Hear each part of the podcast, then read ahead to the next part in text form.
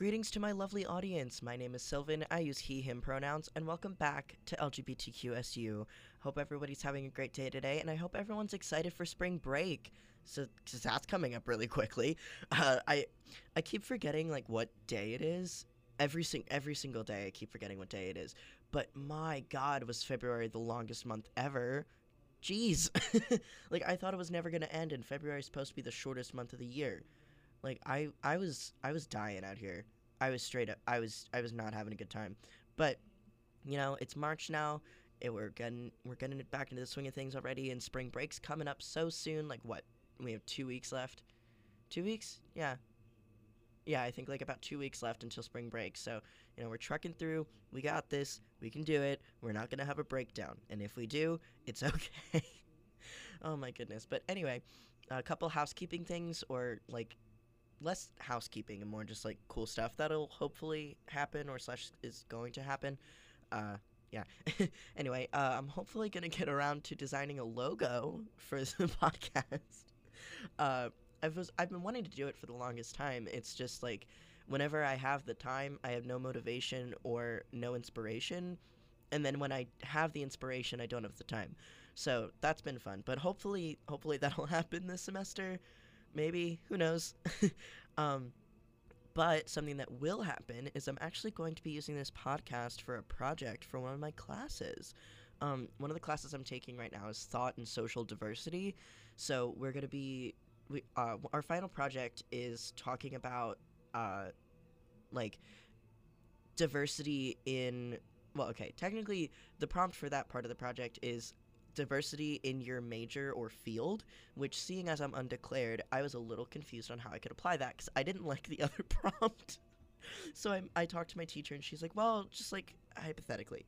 Um, so I'm going to be making it LGBTQ related, and I'm going to be using the podcast as the final project. So stay tuned for that. That'll be happening much later in the year, um, but that'll be fun. So yeah, the, that's the that's the two housekeeping things. Um, but anyway, today's episode is going to be talking about the new anti-LGBTQ legislation making its way around the country right now. Yay! oh my god, that's been that's been fun. As as somebody that like I don't consider myself super informed on uh, you know current events and things like that, but I've been doing my best because wow, that's that's great. That's going great. Thank you, Texas and Florida. You know, I was actually going to do this episode last week, right around when these were like first coming out and first being announced and discussed. But I really wanted to get that Black History Month out, or that Black History Month episode out there before February ended. Um, and I was hoping to catch some updates, which there kind of has been, but not really. um, but uh, I'm also going to be talking about the history of anti LGBTQ legislation in the United States. Um, so this episode's going to be a bit more scripted because I'll be examining and discussing specific articles about the bills and the issues both currently and throughout history. Um, so without further ado, let's start talking about it and let's, you know, get into that script. So, according to the Inquirer, at least 7 states have proposed laws and bills that quote limit the rights of transgender and non-binary kids in the first week of 2022 specifically relating to access to bathrooms and sports in schools and gender affirming care. Texas's Governor Greg Abbott instructed Child Protective Services to investigate all parents of transgender children for instances of child abuse, stating that any gender affirming care would be treated as abuse. Isn't that swell? so, as a trans person, of course, I have a lot to say on this. Um, which it's just it's honestly just infuriating is the really big thing. Um, I've been talking a lot about it with my sister actually because she lives in Texas. Um, she works in schools. She's a teacher, and that's just yeah. There's been a lot of discussions in the family group chats um, about just Greg Abbott in general, but specifically this. Um, like as as a younger trans person who was searching for and seeking out gender affirming care since I was like what 13 this this is horrifying. And the fact that gender affirming care is being treated as child abuse is just disgusting. For for those out there that are not trans themselves or just are not seeking gender affirming care and are not surrounded by people that are seeking this and like you haven't seen the personal effects that access or lack of access has I cannot begin to express how wrong this is and how just ironic it is frankly because lack of gender affirming care and like uh, uh I'm tr- trying to find the the exact word for it right now but like the the specific lack and suppression of gender affirming care by parents is more along the lines of what could be and should be constituted as child abuse because of the mental and physical effects that that has on a child. And of course, there's a lot of debate about whether children should have access to gender affirming care in any capacity and like when that should be okay. And there's a lot of discussion about that, which I could dedicate an entire episode on, which I think that would actually be a really interesting like interview topic to discuss with another trans person. Um, but like so so I don't want to get into like the super big nuances on that, but my god is that infuriating. Like when I heard about this bill that was being proposed and all of these different things, I've just I can't I don't even have the mental energy to like get super fired up and angry about it anymore because I just can't. Like you know, part of it is all of the other LGBT like anti-LGBTQ uh, legislation throughout history, which you know that's for later this episode. Um, but that is, of course, not the only thing, not not the only anti-LGBTQ legislation or issue that's been coming to light. Um, apparently, also from the Inquirer article, in Colorado, a weddings web designer brought her case to the Supreme Court, stating that she shouldn't have to serve gay clients due to religious beliefs. Isn't this like a nice callback to like 2018 with the the, the wedding cake stuff? Girly, like this we I thought we talked about this. I thought we've already figured this out. I thought we did. Um uh so uh, that I remember that. I remember that wedding cake thing and that was when I was still kind of in that like pick me phase of being a queer person of like, well, you know, I understand, but then I like, you know, thought for a second with critical thinking skills and realized no, that's dumb. Because don't do y'all remember when they were equating like a a Christian wedding cake, well, a Christian baker having to put a gay couple on a wedding cake, like when they were equating that to a Jewish person putting a swastika on a cake, because that was horrifying. Oh my lord! I remember, like, I vaguely remember the outrage from the Jewish community in particular on that one. My God, um, but one one final thing from this article that was particularly striking to me, it's a it's a quote. Pennsylvania remains one of 27 states with no explicit statewide laws protecting people from discrimination on the basis of sexual orientation or gender identity in employment, housing, and public accommodations. I did not know that.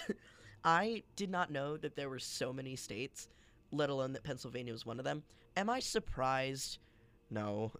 like, am I surprised at all that Pennsylvania is one of these 27 states? No, I'm not surprised at all. But I just wasn't aware.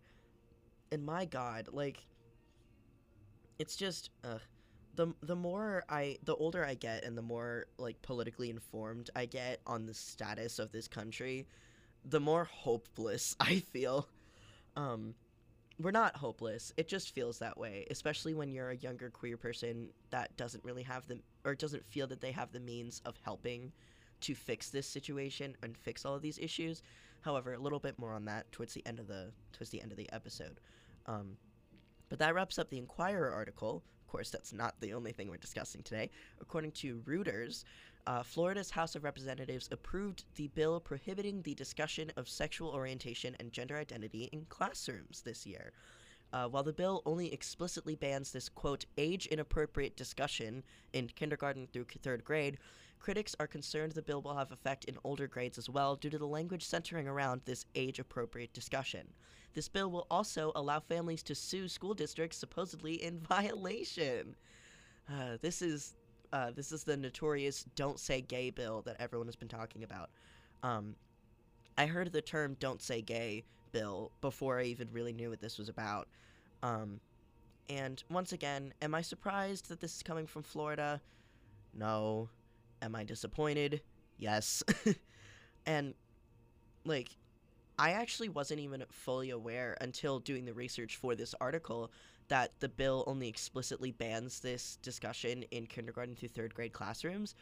Um, because a lot of the discussion has just been centering around the don't say gay and the banning of it in general, not specifically who it was banned for. But I I completely agree with critics that this is not just going to affect kindergarten through third grade, and I I fully expect that if this does fully make it into like if this does fully go into effect, that this will not be the only bill that gets passed, and that it will if it is not put if it if it is not stopped sooner rather than later, it will not be the first. It will not be the only one. It will only be one of many, and they will get more and more explicit in their bans and more broad in who who this discussion is declared inappropriate for. Um, and it is supposedly um, by the officials that are backing this bill, it is aiming to keep schools from discussing topics that children aren't ready to process yet. And this is I forget what exactly the fallacy is that they're using here. Um, we studied like all the different logical fallacies that you can use in arguments, like straw man fallacy and uh, like the snowball effect and stuff. We we studied that in like I think my junior year of high school. So I forget exactly what fallacy this is, um, but this is a huge fallacy because there's this huge there's this huge thing around discussing LGBTQ topics that it's all about sex and it's all inappropriate because you know little Timmy doesn't need to know what gay sex is in third grade. You're right. Like third graders don't really need to know a whole lot about sex, straight or gay, because they're in third grade. There's age appropriate discussion of sex that can happen in third grade, and that's fine. Like, you don't need to teach a third grader the nuances of gay sex, but little Johnny, that has a crush on his friend Timmy, might feel a little better knowing that that's a thing and that that's okay. And honestly, like, I guess this is a little bit of a sidebar. I feel like part of the problem is that it's called sexuality, which gets everyone's pants in a twist, even though it's not just about sex. But it's not, I don't even think it's just related to the fact that it's called sexuality, um, but more the fact that, like, homosexuality and just all queer identities have been so fetishized and sexualized by the media that a lot of homophobic and transphobic people don't even believe that there is any discussion around LGBTQ people and identities that isn't centered around sex. Um, but as I said, that's a bit of a sidebar, um, and that's not that's not really what the the article is discussing. That's just my own take and my own um, my own opinion on it. Um, but moving on, President Joe Biden tweeted about this bill, calling it, quote, hateful, um, and that his administration will be continuing to fight for the rights of LGBTQ identifying citizens of this country. Um, I do think it's interesting that a lot of uh, a lot of like pro LGBTQ stances from politicians recently has just been happening on Twitter and hasn't really resulted in much. Like Thank you, Joe Biden, for calling it hateful. Can you fix it though? and I know things take time. Things take time. Um, and I'd I'd rather see pro LGBTQ stances on Twitter than nothing at all. But it's just interesting that a lot of it's just happening on Twitter, and there isn't really a, mu- a lot of immediate action supposedly being taken, or at least that we can see. Uh, the the representatives themselves have also had a lot to say publicly about this stuff uh, with uh, two specific state representatives quoted in this article. Republican State Representative Tom Fabricio brings up how children, quote, don't have a fully developed prefrontal cortex, end quote, so they can't process these things yet. That's another fallacy. Um, like the, the thing from earlier about how they're not ready to process these things like it's it's just more in depth about the fallacy um just because just bringing up the word prefrontal like the the the words prefrontal cortex does not make your argument any more sound, Tom. um like again, it's you don't need to teach a third grader the nuances of gay sex to discuss LGBTQ topics in school. Um so that's just that was just very interesting to read. Um, the Democratic State Representative Mike Grecio or Greco, I'm, I apologize if I'm saying that wrong, but he states, "quote This is an anti-gay bill, and if you vote for this anti-gay bill after today, you can never ever claim to be an ally of the LGBTQ community. In fact, you are voting to be an opponent." And honestly, Mike, preach. like, yes, I agree that I couldn't have stated it better myself. Like, this is an anti-gay bill. There's no way around it. This is not to protect the children. This is not to keep inappropriate discussions from schools. This is an anti gay bill meant to suppress the discussion and the rights and identities of LGBTQ students in schools. This is that is what this is, um, and I'm very happy to hear that there wasn't a representative that there's an, a representative out there willing to just outright say this is anti this is anti gay, um, because a lot of the times like it's just you beat around you see a lot of beating around the bush with this kind of thing um, and it's it's really frustrating. Uh, but you know, unsurprisingly, Cathryn Oakley, the state legislative director for the Human Rights Campaign, said 2022 is quote poised to become the year of the most anti-LGBTQ legislation end quote in the United States. Although this stuff is not new in any way whatsoever. Um, the rest of the information from this article um, just giving a general timeline of anti LGBTQ legislation and laws is from LGBTQhistory.org. And of course, obligatory, this isn't everything. This is just a, cla- a crash course. Um, but according to LGBTQhistory.org, the first anti LGBTQ law went into effect in 1631 in Massachusetts when fornication, adultery, rape, and sodomy were declared sex crimes. For those unaware, which I do believe I discussed this a little bit in another episode, sodomy was the common charge for gay sex, though obviously I can't really go into much more detail without the podcast getting taken down. Um, but uh, so this was one of the first times that you know LGBTQ law went into effect, which I just I'm baffled that it was in 1631. Like, was that was this really important enough? like, I feel like there were so many other things that could have been happening and should have been happening instead of this. But, you know, that's fine. Um, this is the first of many, many sodomy laws that continued throughout American history, with most not even being challenged, let alone repealed, until the 1920s. Almost 300 whole years later. Isn't that fun? oh, sorry, I'm yelling. This is just. Uh. Anyway, uh, Jumping forward quite a bit from 1631 to World War II, thousands of gay men and women were sent to concentration camps and designated with the Pink Triangle. Yes, for those unaware, the uh, the Holocaust did, did not just target the Jewish community. The Jewish community was the most affected. However, they were not the only ones. Um, and actually, uh, the queer people in these camps were the were among the last to be liberated, as German law still declared homosexuality illegal outside of World War II. Um, the pink triangle has actually come to be a fairly common LGBTQ symbol, um, especially back in the 70s and 80s. It was a really big thing. Um, you'll still see it nowadays, usually only among the older LGBTQ community members. Um, but the pink triangle, if you see that, is from World War II and is a symbol of queer liberation. Uh, in 1950, the U.S. Congress issues the report The Employment of Homosexuals and Other Sex Perverts in Government. If you couldn't tell by the title, it's not great. The federal government had secretly investigated the sexualities of all government employees, with the report declaring that homosexuals, quote, constitute security risks, end quote, to the United States. I really don't I would love to read this report and just see their logic here because I genuinely do not understand how somebody's bedroom antics have anything to do with security risks for the country. But, you know, that's fine. Uh, moving forward two years later, in 1952, the American Psychiatric Association lists homosexuality as a sociopathic personality disturbance that could be treated.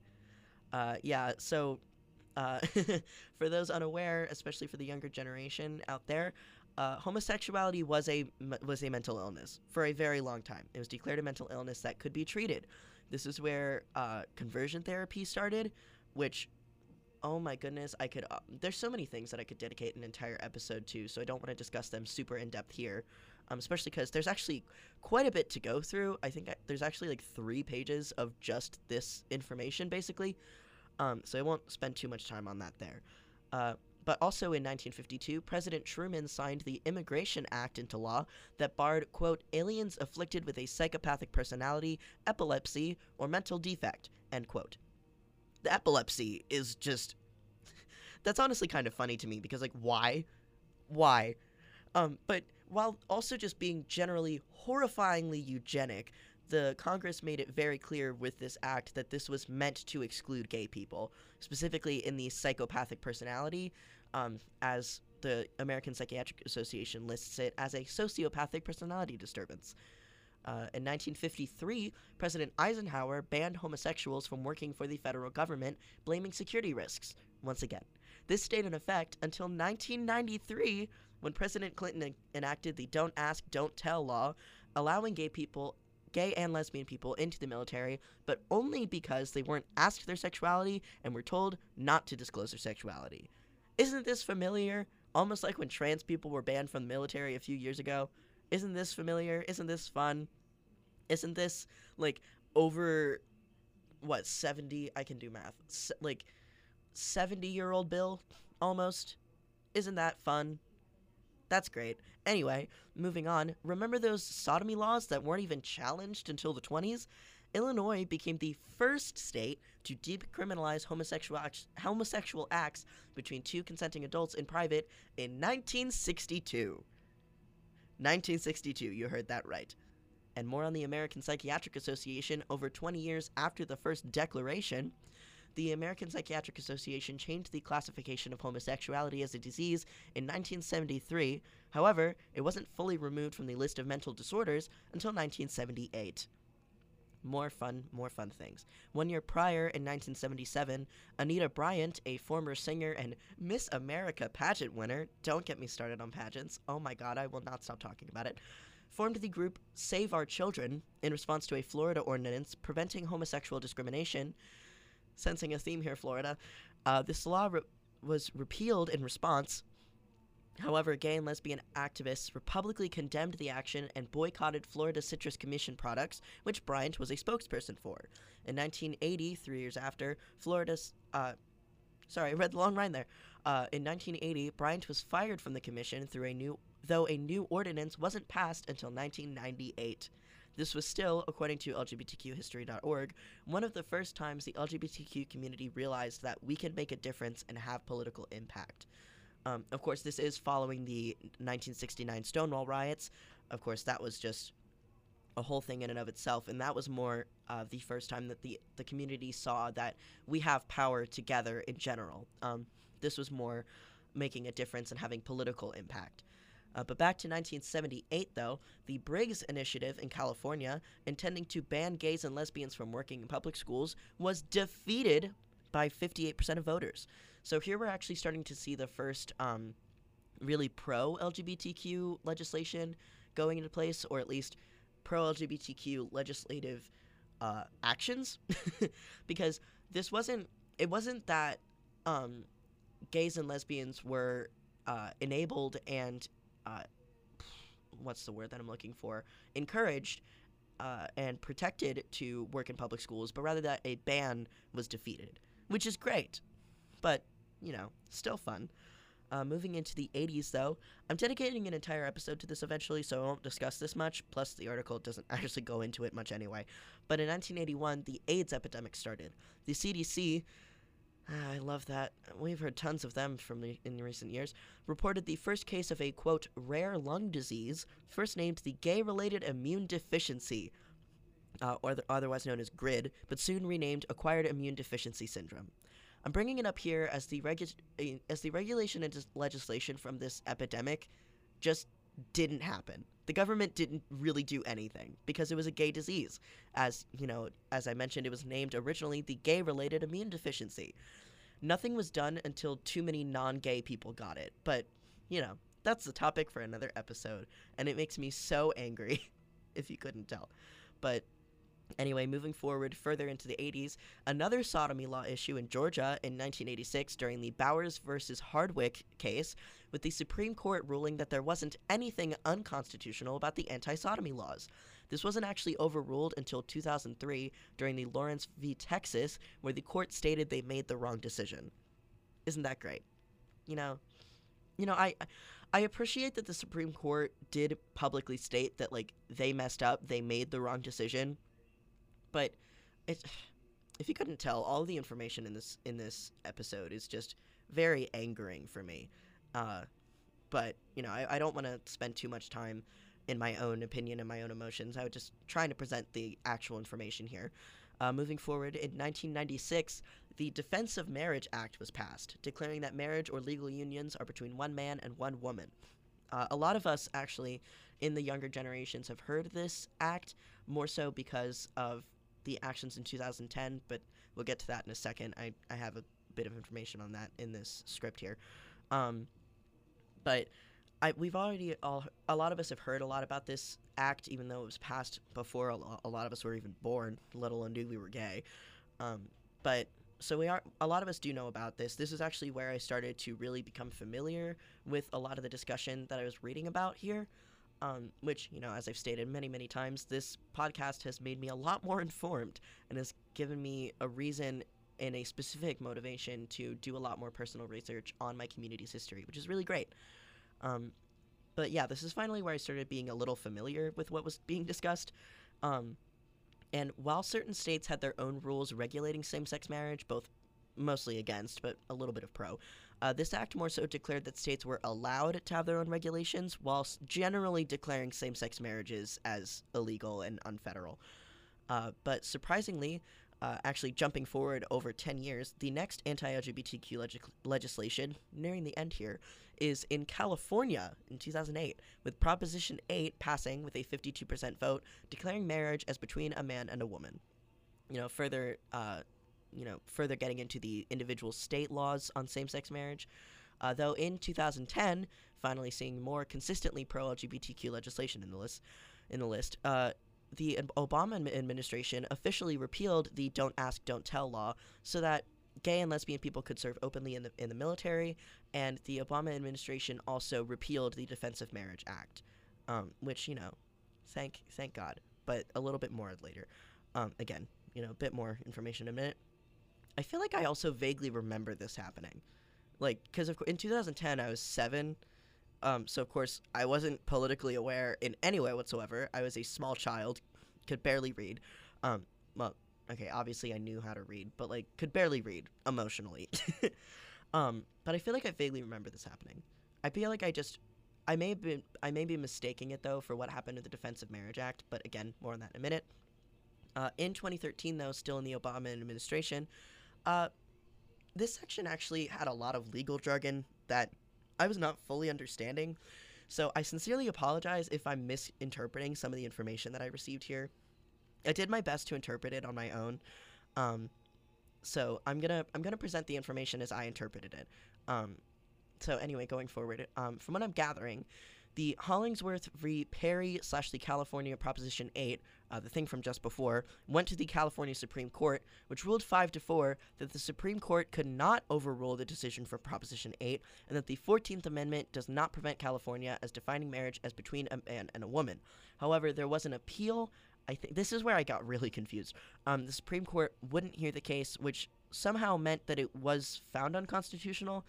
Um, but basically, at the end of the day, the important information here is that same-sex couples could legally marry in California at this point. Um, so that's cool. But also in 2013, and actually declared at the same time as Hollingsworth v. Perry, the Defense of Marriage Act was repealed for being unconstitutional under the Fifth Amendment. Um, so it's lots of legal mumbo jumbo here that I didn't understand. But at the end of the day, uh, you know, the same-sex couples could legally marry in California, and it was declared unconstitutional, the, the, the Defense of Marriage Act. Finally, at the end of our list here, in 2015, the Obergefell v. Hodges case was seen in the Supreme Court, voting 5 to 4 that the same sex marriage was federally legal and discriminatory state laws were unconstitutional. Um, there's I kind of I could also probably do a whole episode on like marriage laws in the United States, because because I've talked with my stepmom about it actually. She got married in Hawaii with her wife, because that was where it was legal at the time. Um, so like there were there's a lot of nuance and discussion available about marriage laws for the LGBTQ community, um, and even further laws, especially if you get into the nuance of disability and all of that stuff. I could talk. I could. I could spend a whole episode and a half talking about that. Um, but yeah, I just. It's just. I just think it's interesting that the main thing that we're ending here with is 2015 with the same-sex marriage. Of course, there are further laws such as the ban on trans individuals in the military later on, but um, that's the end of this article, and it's also just, I figure, a pretty good stopping point for um, like for this crash course because that was a lot of information, and I'm sure if I dug even further, I could find tons more anti-LGBTQ laws through American history. But this crash course is meant as a starting point and really to bring home the fact that these laws from 2022 are not new. There have been resurgences of conservative legislation against LGBTQ people multiple times throughout American history alone, let alone international history, and we've thought we thought through them before. We can do it now, especially with how much farther we have come as a country in LGBTQ rights and acceptance. Of course, we have a long way to go, and these legislations and laws are hard to see and have already had devastating impacts before even really going to an effect. That's undeniable. But we are not lost. We are able to make it through and fight these laws. There are text lines and other online petitions and so much more available to get active and help fight these legislations. And especially if you live in these states like Florida and Texas, you can write to and call the government officials and representatives and their offices declaring public protest to these bills. Um, because, of course, our country's government system is meant where even if the representatives don't fully agree, they are supposed to follow the feelings and opinions and mentality of the state that they're representing. God knows if they'll actually do it or not, but we can still declare public protest and encourage them to, you know, actually do their job. Um, but we are going to get through these bills together. We've done it before, and we will do it again. And that actually brings us to a bit of a longer episode today. Finally, you know, breaching that 32 minutes, or, or that 30 minute mark specifically again like we did a bit more last semester so far. But of course, we've only had a few episodes this semester anyway. Um, but yeah, that was a lot of information. I do hope that it was helpful, and I hope that you learned something. Um, of course, I knew generally speaking that anti-LGBTQ legislation has been a has been a thing in the country for forever, um, but it was as angering as it was very informative and very helpful for me to learn about all of these specific legislations that went into effect and the general timeline um, and especially fitting it into the lifetimes of the older LGBTQ people that I know in my personal life. Um, it's just really interesting to see like when all of these things really started happening and the various resurgences in conservative legislation um, throughout history. It's just really interesting. Um, it's really good to learn about, and it's it's really important as queer people, especially the younger generation that didn't have to live through these things, to know that these happened. Um, both for you know morale purposes of like we can do it we've done it before we can get through them again um, but also just important to know as part of our history um, but you know before i keep rambling on and on and saying the same thing over and over i hope you guys have a great week i hope you guys learned something new from this episode and i will see you all next week. Have a great one everybody